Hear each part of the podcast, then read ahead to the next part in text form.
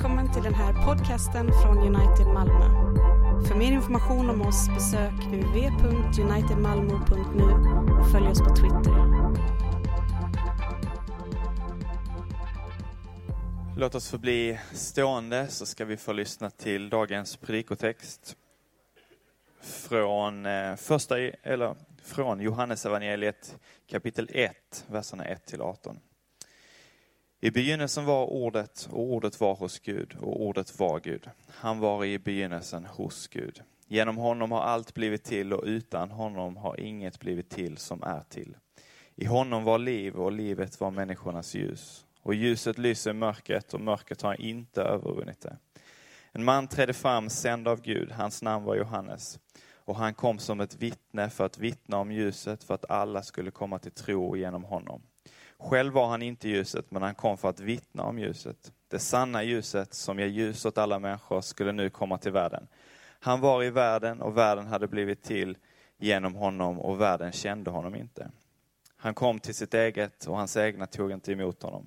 Men åt alla som tog emot honom gav han rätt att bli Guds barn, åt dem som tror på hans namn. De var inte födda av blod eller av köttets vilja, eller av någon mans vilja, utan av Gud.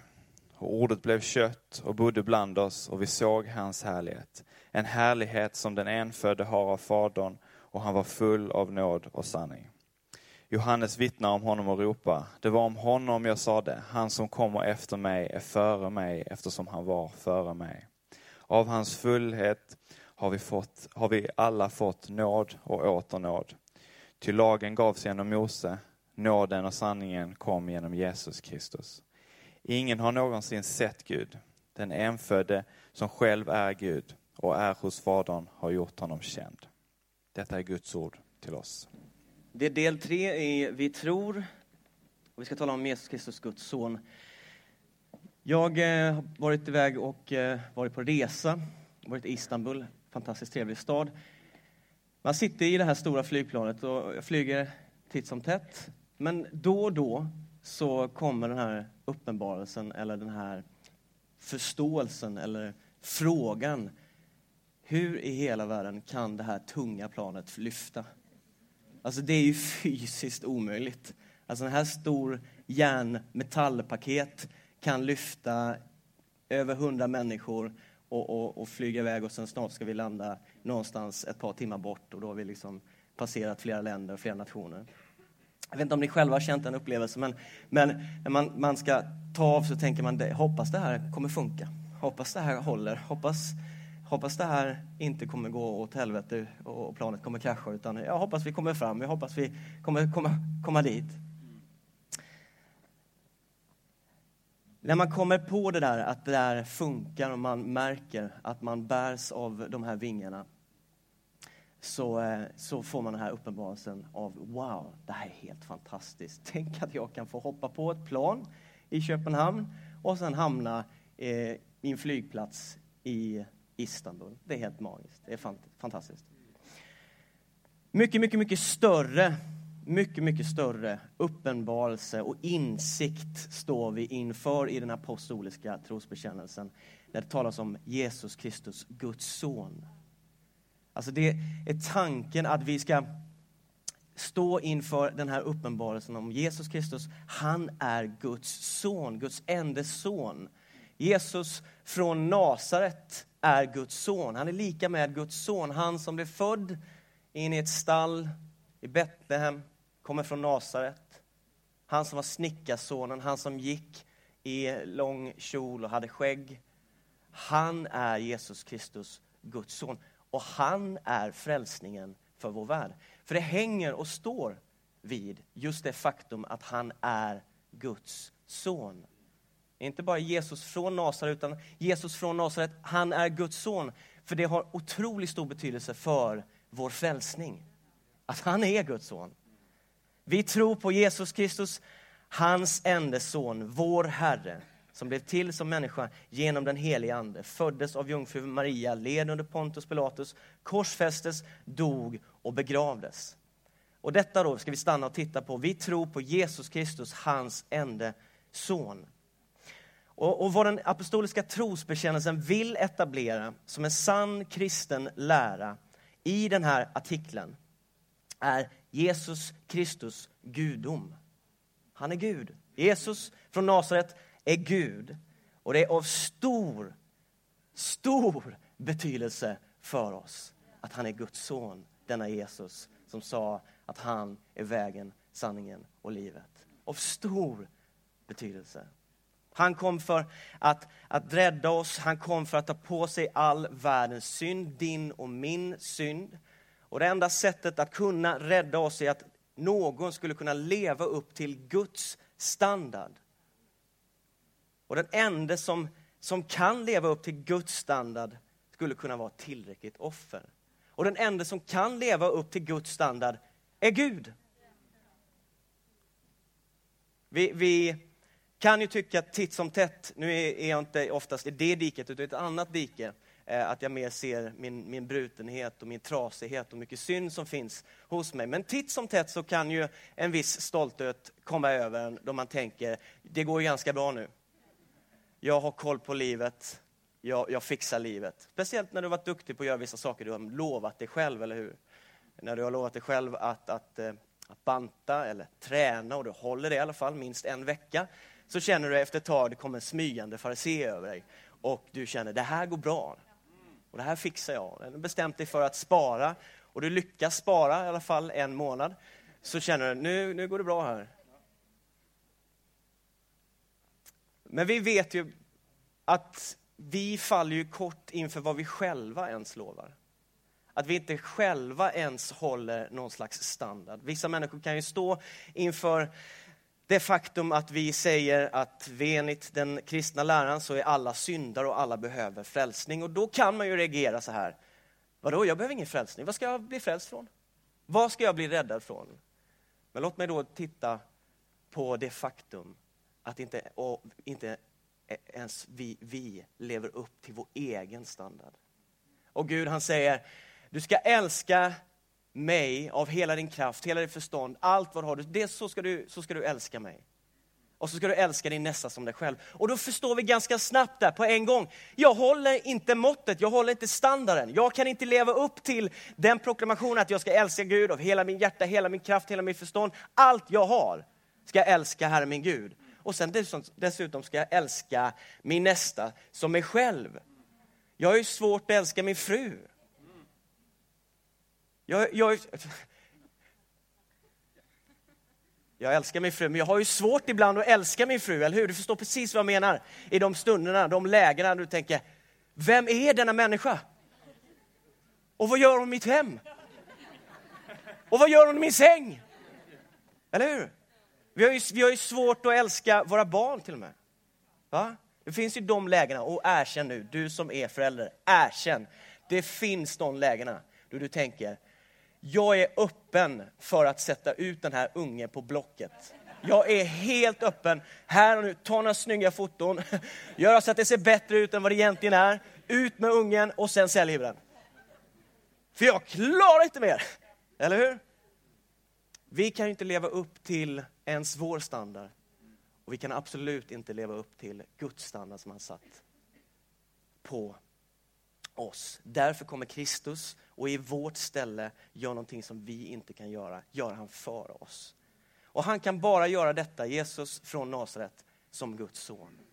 Därför är det så otroligt viktigt för oss att vi landar och tror på den här bekännelsen. Och det där är också någonting som får komma utifrån en uppenbarelse. Den här uppenbarelsen om att det bär. Det bär, det här funkar. Det såg helt märkligt ut när jag gick in i flygplanet och satte mig, knäppte om mig och man sitter där som boskapsdjur och, och, det är trångt och det är, det är svettigt eller så jättekallt. Det, det är bara en plats man inte riktigt fullt ut vill vara på.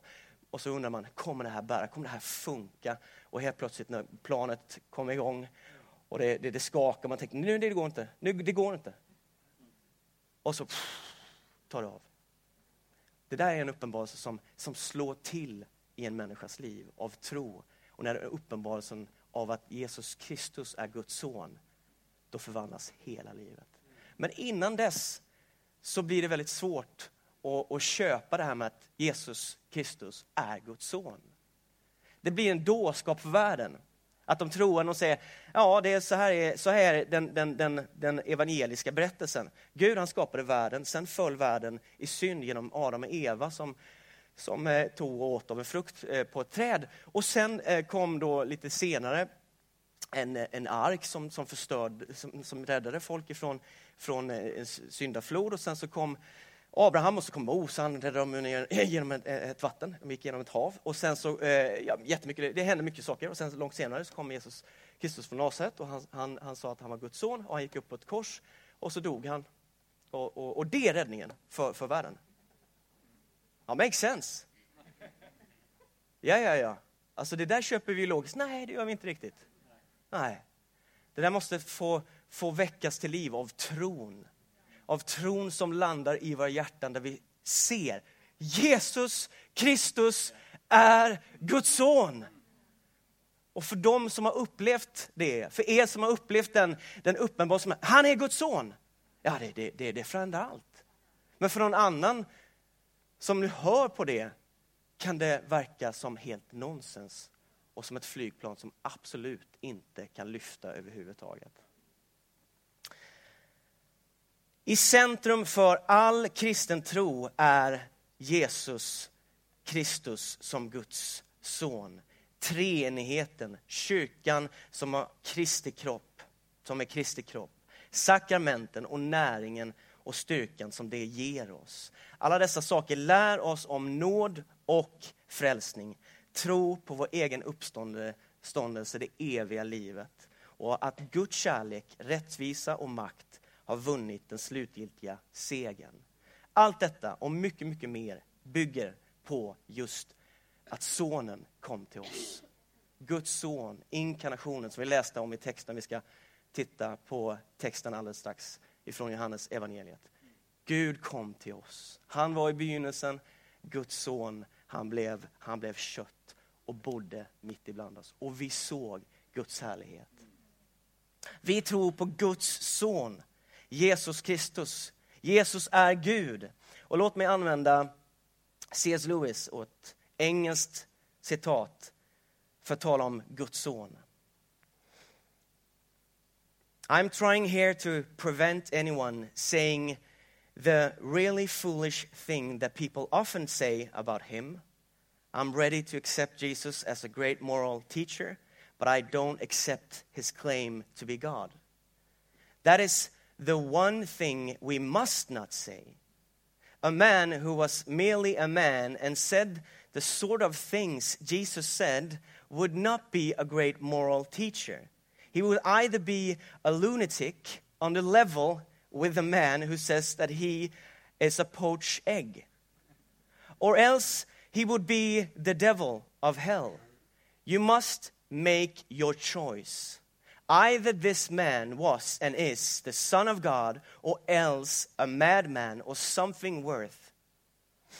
You can shoot him up for a fool, you can spit at him and kill him as a demon, or you can fall at his feet and call him Lord and God.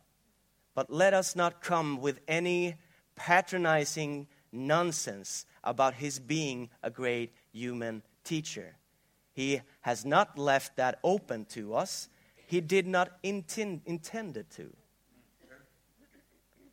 Jesus anspråk på att vara Guds son, vara Gud, upprörde människor då och det upprör människor idag. Hur kan han säga att han är Guds son? Och att han är den enda vägen till Fadern, att han är enda lösningen. Hur kan vi, hur kan vi proklamera det? Hur kan vi tro på det? Det upprör människor. Det gjorde det bak i tiden. När vi hälsade på varandra här när vi kom till kyrkan så presenterade vi oss eh, för nya människor kanske med, med sitt namn, gör man ju då oftast. Sa vi vad vi hette. Men jag har aldrig mött någon i kyrkan som, som, som eh, har sagt, ja, jag är uppståndelsen och livet. Hej. Ja, och jag springer snart ifrån dig. Det heter jag. Jag flyr från sådana människor. Eller hur? Det, vi har inte hört det någon gång. Vi, när Jesus kommer, Jesus Kristus från Nasaret, så säger han de här påståendena som, som proklamerar hans gudomlighet. Och han gör det om och om igen. Jag gör det sju gånger i Johannes, Johannes evangeliet där vi har hämtat texten. Han presenterar sig själv som Gud.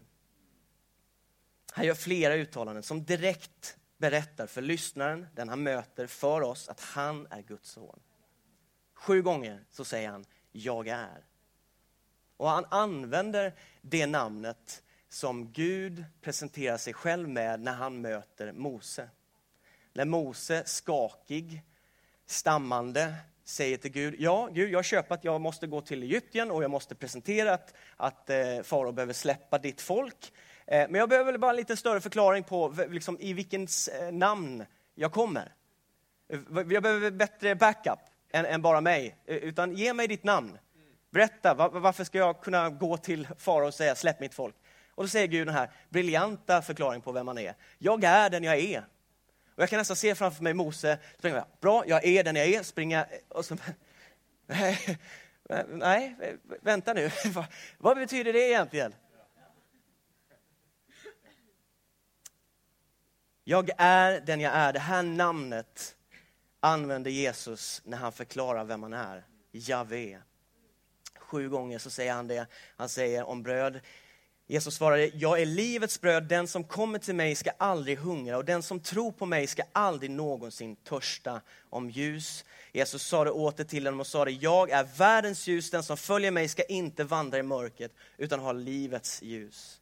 Han sa om dörren, jag är dörren, den som går in genom mig ska bli frälst och han, som, han, och han ska gå in och gå ut och finna bete den gode heden. Jag är den gode heden, den gode heden ger sitt liv för fåren. Uppståndelsen och livet. Jesus sa det, jag är uppståndelsen och livet. Den som tror på mig ska leva om han än dör. Vägen, sanningen och livet. Jesus sa det till honom, jag är vägen och sanningen och livet. Ingen kommer till Fadern utom genom mig. Den sanna vinstocken. Jag är den sanna vinstocken och min fader är vingårdsmannen. Jesus han proklamerar att han är Guds son genom de här eh, uttrycken och han blir förklarad genom aposteln Johannes som Guds son i den texten som vi gick igenom i början. Johannes 1, 1-18. Låt mig ta tre saker från den texten som talar om Jesus Kristus, Guds son. Nummer ett, Jesus existerade före allt.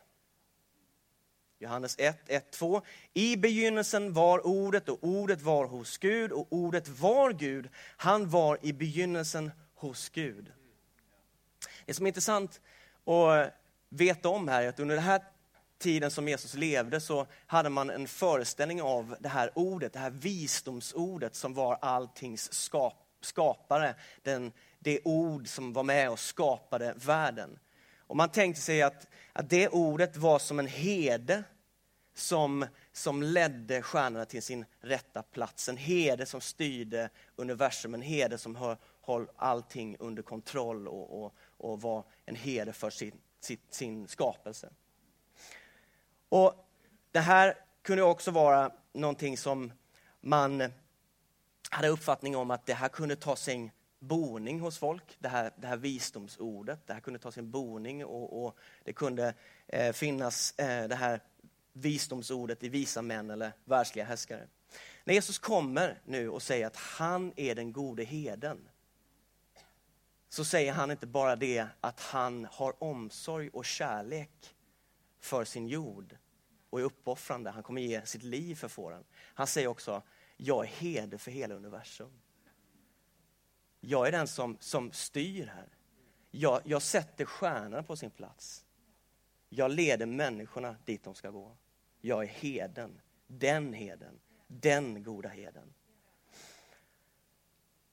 Han påstår att han har långt mycket mer än bara den här omsorgsfulla och kärleksfulla heden. Han gör också upp med alla falska påståenden om mänskliga herdar. Han och endast han är den sanne heden som håller hela universum på rätt kurs, inklusive oss. Jesus Kristus gudomlighet illustreras ytterligare i Johannes 8.58. Jesus svarade, Amen, amen säger jag er, jag är Jahve, Jehova, redan innan Abraham blev till. Som betyder att Jesus Kristus säger, jag har funnits innan. Jag har funnits innan jag kom till er och bodde bland er och ni såg Faderns härlighet. Jag har funnits innan. I Kolosserbrevet 1, 17 står det, han är till före allting och allt består genom honom. Han är före allting och allting består genom honom. Och det finns otaliga sådana här texter som talar om just detta att han håller upp allting. Det är han som för allting samman.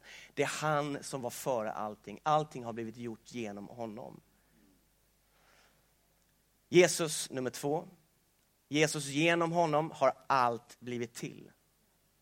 Allt blivit till. Om vi tittar på verserna 1, 3 och sen vers 10. Genom honom har allt blivit till och utan honom har inget blivit till som är.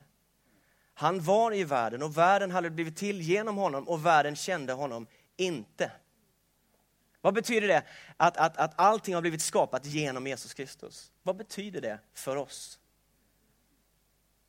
Ja, det betyder att allting tillhör honom. Allting är under hans fötter.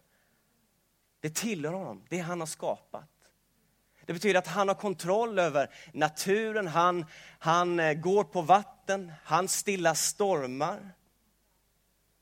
Han har koll på sin skapelse och hela hans skapelse måste lyda honom. Han skapar vin från vatten. Han skapar och gör med sin skapelse som han vill. Han kontrollerar liv.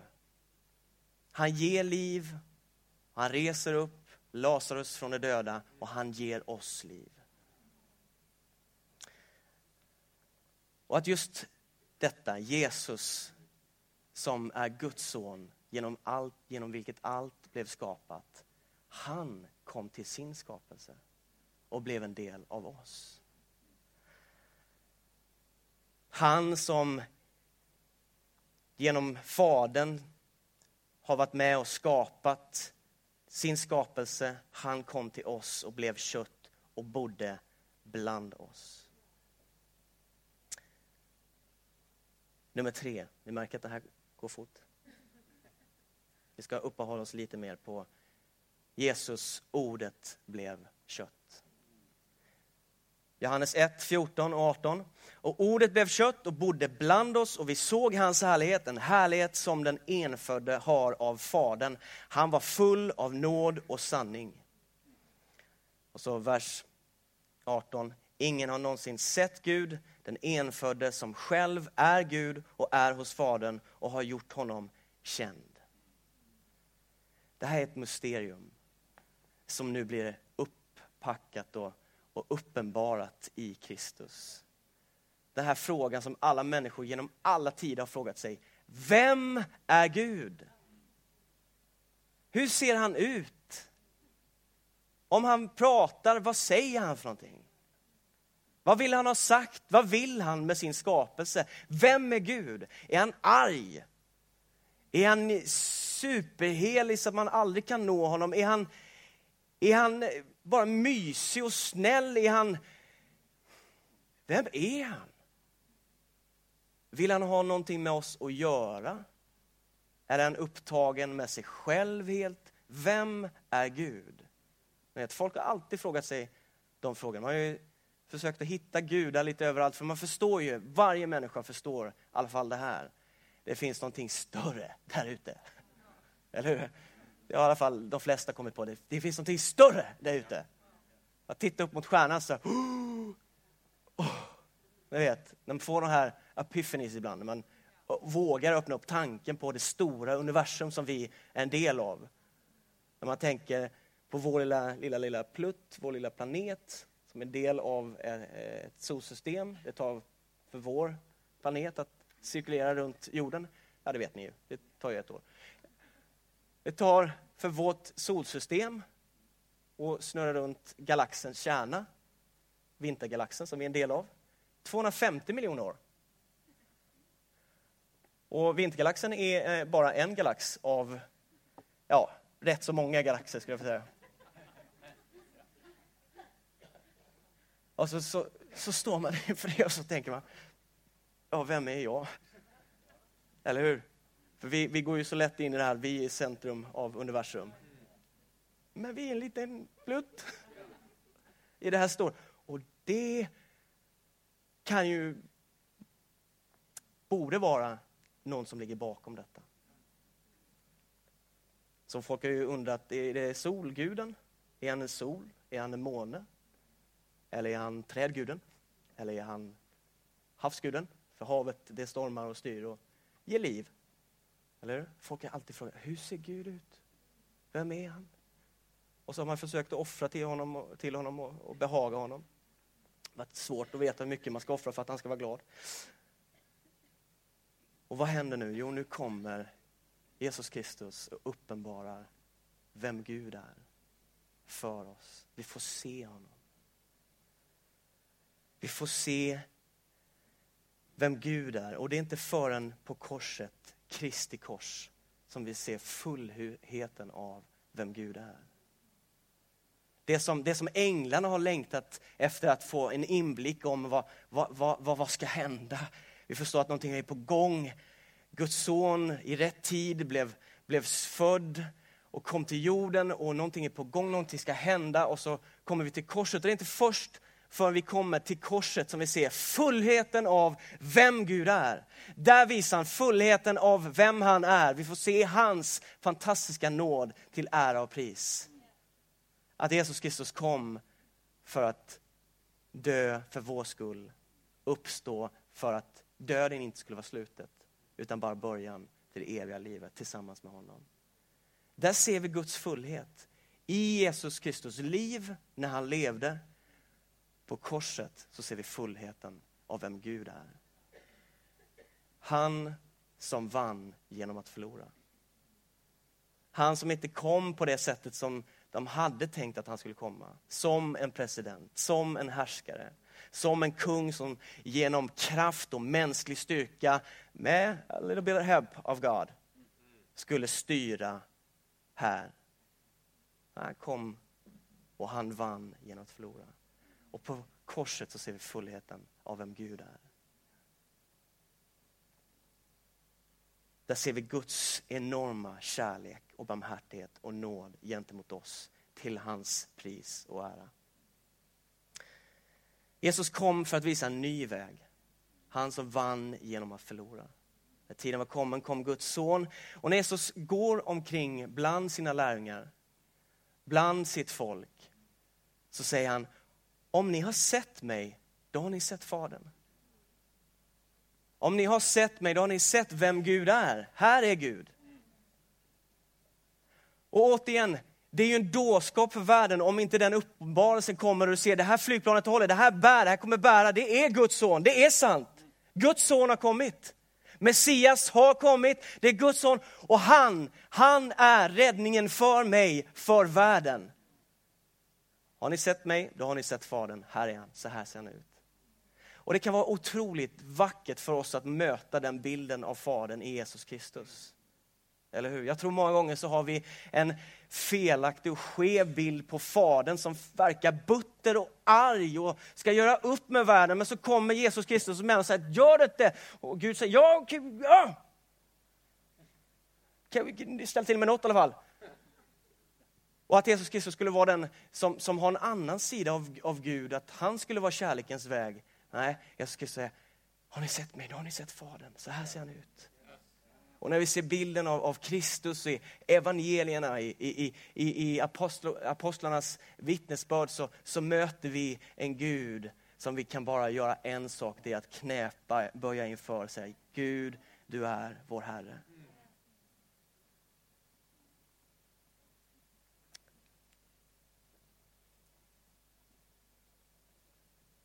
Johannes 14, 19, 9. Jesus svarade, så länge har jag varit hos er och du har inte lärt känna mig, Filippus. Den som har sett mig har sett Fadern. Hur kan du säga, låt oss se Fadern? Om ni har sett mig har ni sett Fadern. Det finns nu ingen anledning till att leta efter den här osynliga guden. Han har blivit synlig för oss i Jesus Kristus. Den här guden som folk har frågat och undrat om, vem är han? Och den här guden som folk frågar om och undrar om idag. När man just gör som jag sa, tänker på universum, tänker på skapelsen, tänker på olika saker som finns runt omkring en. Och man vet, man vet det, jag, jag är i den här världen inte speciellt mycket. Det är så mycket annat som, som är utanför min makt, min kontroll. Det måste finnas något större där ute. Det kan inte bara vara en slump att, att jag lever, jag existerar, att jag gillar plommon, att, att jag tycker om jazz, att, att jag, jag har fått de här barnen och jag bor här och, och, och träden de blir orangea, helt magiskt vackra på hösten och att jag inför en sommardag när jag ser en turkosa vattenremsa falla i någon slags tillbedjan. Och människor söker efter den här guden som är bakom allt detta. Vem är han? Hur han ser han ut? Och tills Kristus genom sin ande har väckt till liv ett nytt liv som får öppnade ögon och som från hjärtat kan säga, jag har sett honom! Jesus Kristus, jag har sett Guds son och han är räddningen för mig och för världen. Det är helt sjukt! För jag tror nämligen inte det där kan resoneras till. Att genom logiska tankar pragmatiskt köpa konceptet. Ja, just det, så måste det vara. Jag syndar för att det finns några killar långt bak i historien som var nakna som åt av en frukt och därför är jag skyldig. Tack för den. Ja, hur kan jag veta att det är så? Därför Jesus Kristus genom sitt ord har sagt att det är så. Och det finns mycket förklaringar och man kan lägga ut de texterna som kanske kan kännas knepiga och svåra. Men ni förstår, det är inte logiskt att vi skulle komma till den uppenbarelsen att Jesus Kristus som blödde och dog på korset, att han är min räddning, att han är min räddning och att jag ska bekänna honom som Herre och då blir jag frälst. Det är inte logiskt.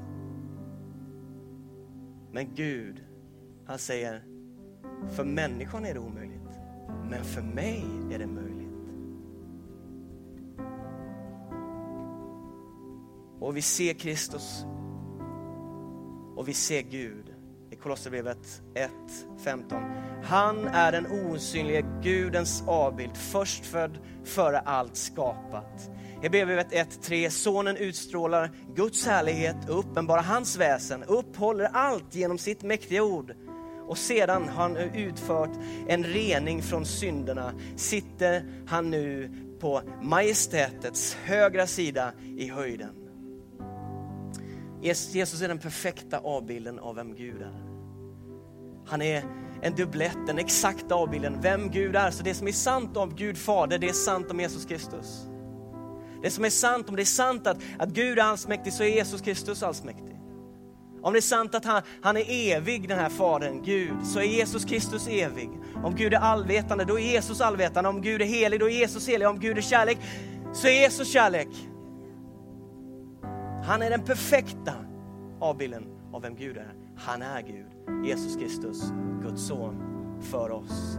Och samme, samme som var ordet i vilket allting blev skapat.